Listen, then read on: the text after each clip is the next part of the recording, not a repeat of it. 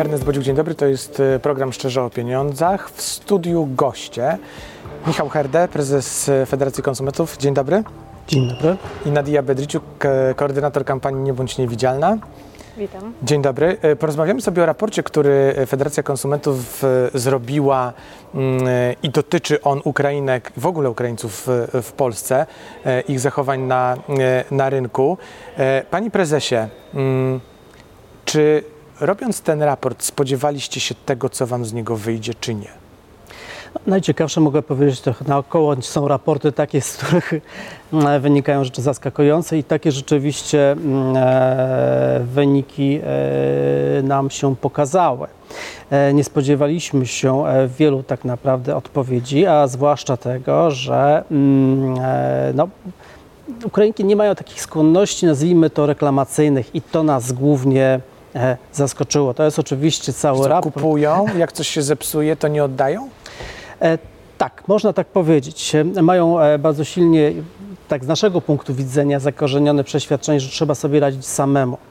E, To z jednej strony na pewno pomaga e, w życiu, natomiast w przypadku e, spojrzenia e, na prawo konsumenckie, na korzyści rynkowe, nie tylko dla konsumentów, ale też dla przedsiębiorców, e, jest po prostu to e, złe. Mm, Jest to złe dlatego, że mm, e, przedsiębiorcy nie, otrzymają, nie otrzymują tak naprawdę mm, takiej informacji zwrotnej, tak, w jaki sposób ich usługi e, są e, adekwatne, czy towary się nie psują. Nie wpływa to na podniesienie po prostu jakości towarów i usług.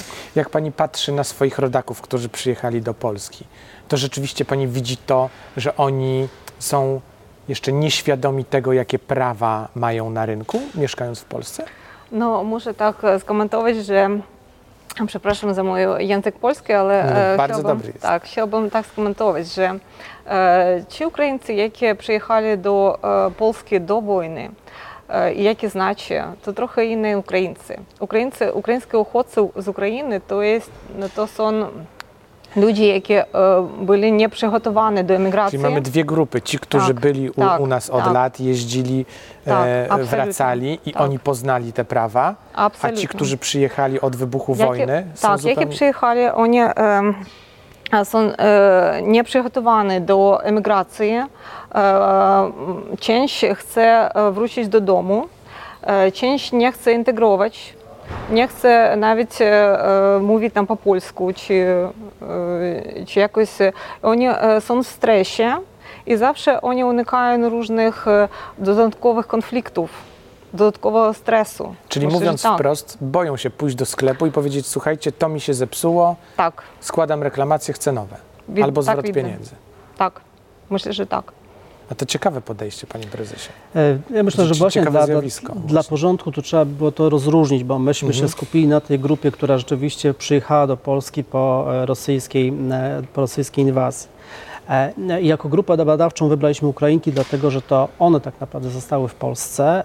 To one stanowią, stanowią większość uchodźców wojennych. E, I prawdopodobnie jeszcze dłużej w Polsce zostaną, także zostaną tą grupą, która będzie blisko milionową, tak, jeżeli by, mielibyśmy tutaj wyodrębnić. E, One są e, i będą ważną grupą też i nabywczą, jeżeli tak to ekonomicznie możemy mm, określić. I na nie skupiliśmy się, jeżeli chodzi o samo badanie. Postawiliśmy taką tezę, że to są właśnie osoby niewidzialne. Niewidzialne dlatego, że owszem kupują, bo to jest normalne zachowanie rynkowe, natomiast ich strony nie ma tego e, instrumentu zwrotnego, jakim jest reklamacja. Nie widzą ich e, nie tylko sami przedsiębiorcy w drugą stronę, ale nie widzą też ich urzędy, czy takie organizacje jak Federacja Konsumentów, ani rzecznicy konsumentów.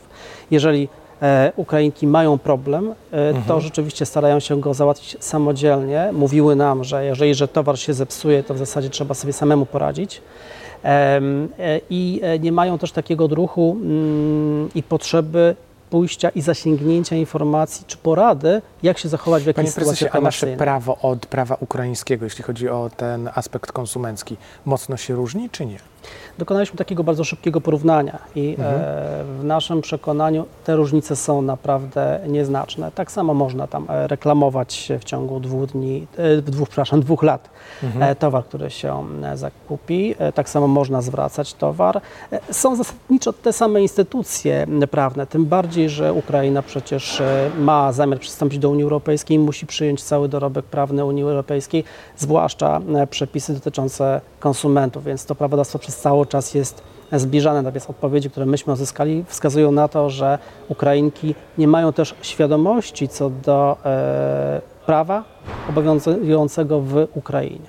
Mhm. Pani Nadia, a jak trzeba by, albo co trzeba by zrobić, żeby pani rodaczki e, miały większą świadomość tego, co mogą na tym polskim rynku osiągnąć, jakie mają prawa, jak się mogą zachowywać, gdzie mogą pójść, co trzeba by zrobić? No widzę, Albo że, co się dzieje, co robicie? Tak, e, myślę, że e, najpierw potrzebna, żeby informacja o prawach konsumenckich e, e, byłaby łatwa, dostępna, zrozumiała, zrozumiała w języku tak samo i byłoby e, e, potrzebne rachować, że oni mają tak samo doświadczenie konsumenckie z Ukrainy. Oni przywieźli e, swoje doświadczenie tutaj w Polsce i czasami oni widzą, że em, e, polski rynek konsumencki jako ukraiński na przykład. Mhm. I e, potrzebne to e, brać do uwagi i myślę, że najpierw e, e, nie tylko informacja prawna, ale to tak samo zrobić, żeby było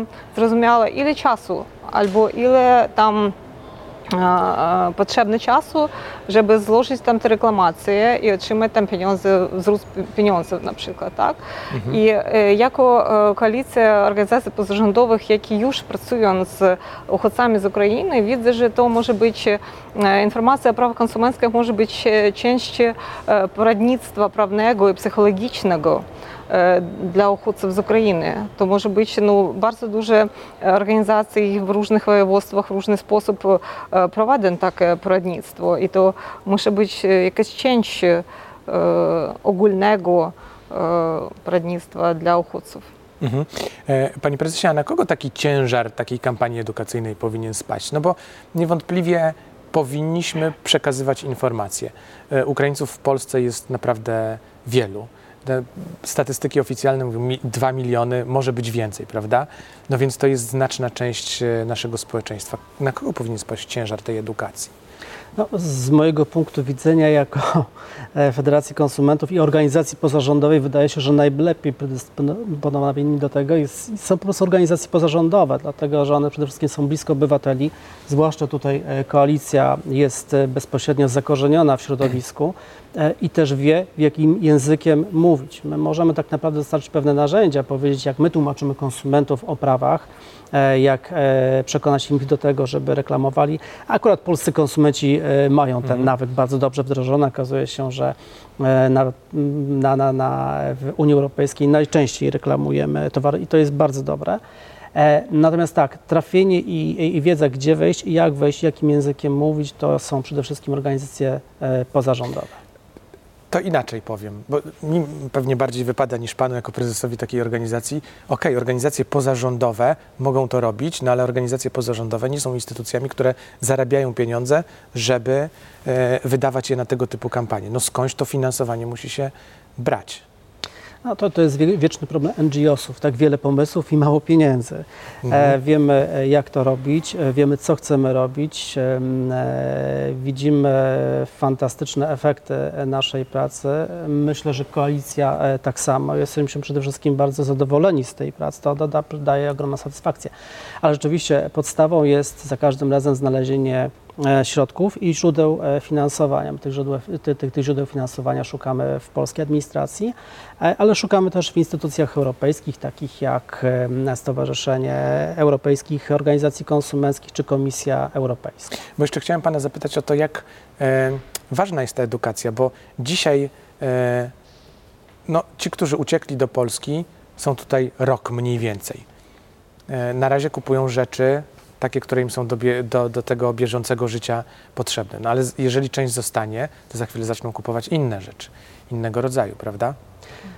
Mówiąc krótko, zaczną tutaj mieszkać, e, zaczną kupować pralki, lodówki, ale zaczną też korzystać z bardzo skomplikowanych e, usług. E, zaczną podpisywać skomplikowane i długie umowy. Kto zawierał zwykłą umowę o świadczeniu usług telekomunikacyjnych wie, e, jak duża jest to umowa i ile ma aneksów. I nikt jej nie czyta. I nikt jej nie czyta. E, więc no, ale my już jesteśmy trochę przyzwyczajeni do tego, jak to działa, tak? No, natomiast osoby, które nigdy tego nie robiły, jak dotąd wiemy, one miały jakąś asystę i pomoc, ale, ale, ale na pewno będą takiej pomocy po prostu potrzebować. Ale z drugiej strony, nikt, tak teraz sobie pomyślałem, nikt nie czyta tych umów, ale z drugiej strony jest gdzieś coś takiego, że my podświadomie jednak mamy zaufanie do tych instytucji. Wiemy, że w tych umowach są przepisy, które są wymagane prawem i tam nie będzie jakichś e, zapisów typu, e, nie wiem, spóźnisz się dzień, to oddaj nam tysiąc złotych za to, że masz telefon za 100 złotych. No. Więc też to jest pewne mm, zaufanie budowane i zastanawiam się, czy Ukraińcy, którzy są u nas, e, czy w nich rośnie też ta świadomość, że polskie prawo jest jednak takim prawem, które już dostosowane jest do wymogów Unii Europejskiej, to są przepisy, które chronią konsumentów? Czy oni to wiedzą, czy nie? Czy się obawiają tych takich głębszych czynności wejścia e, w te mm, głębsze warstwy, czy zakupów, czy umów i tak dalej. No, myślę, że i nawet w Ukrainie Ukraińcy potrzebują e, edukacji konsumenckiej naprawdę, tak? I nie zawsze tam czytają wszystkie umowy i, i tamte. Але ем, е, українське право українське е, то так само достосує, достосуємо до е, права Унії Європейської.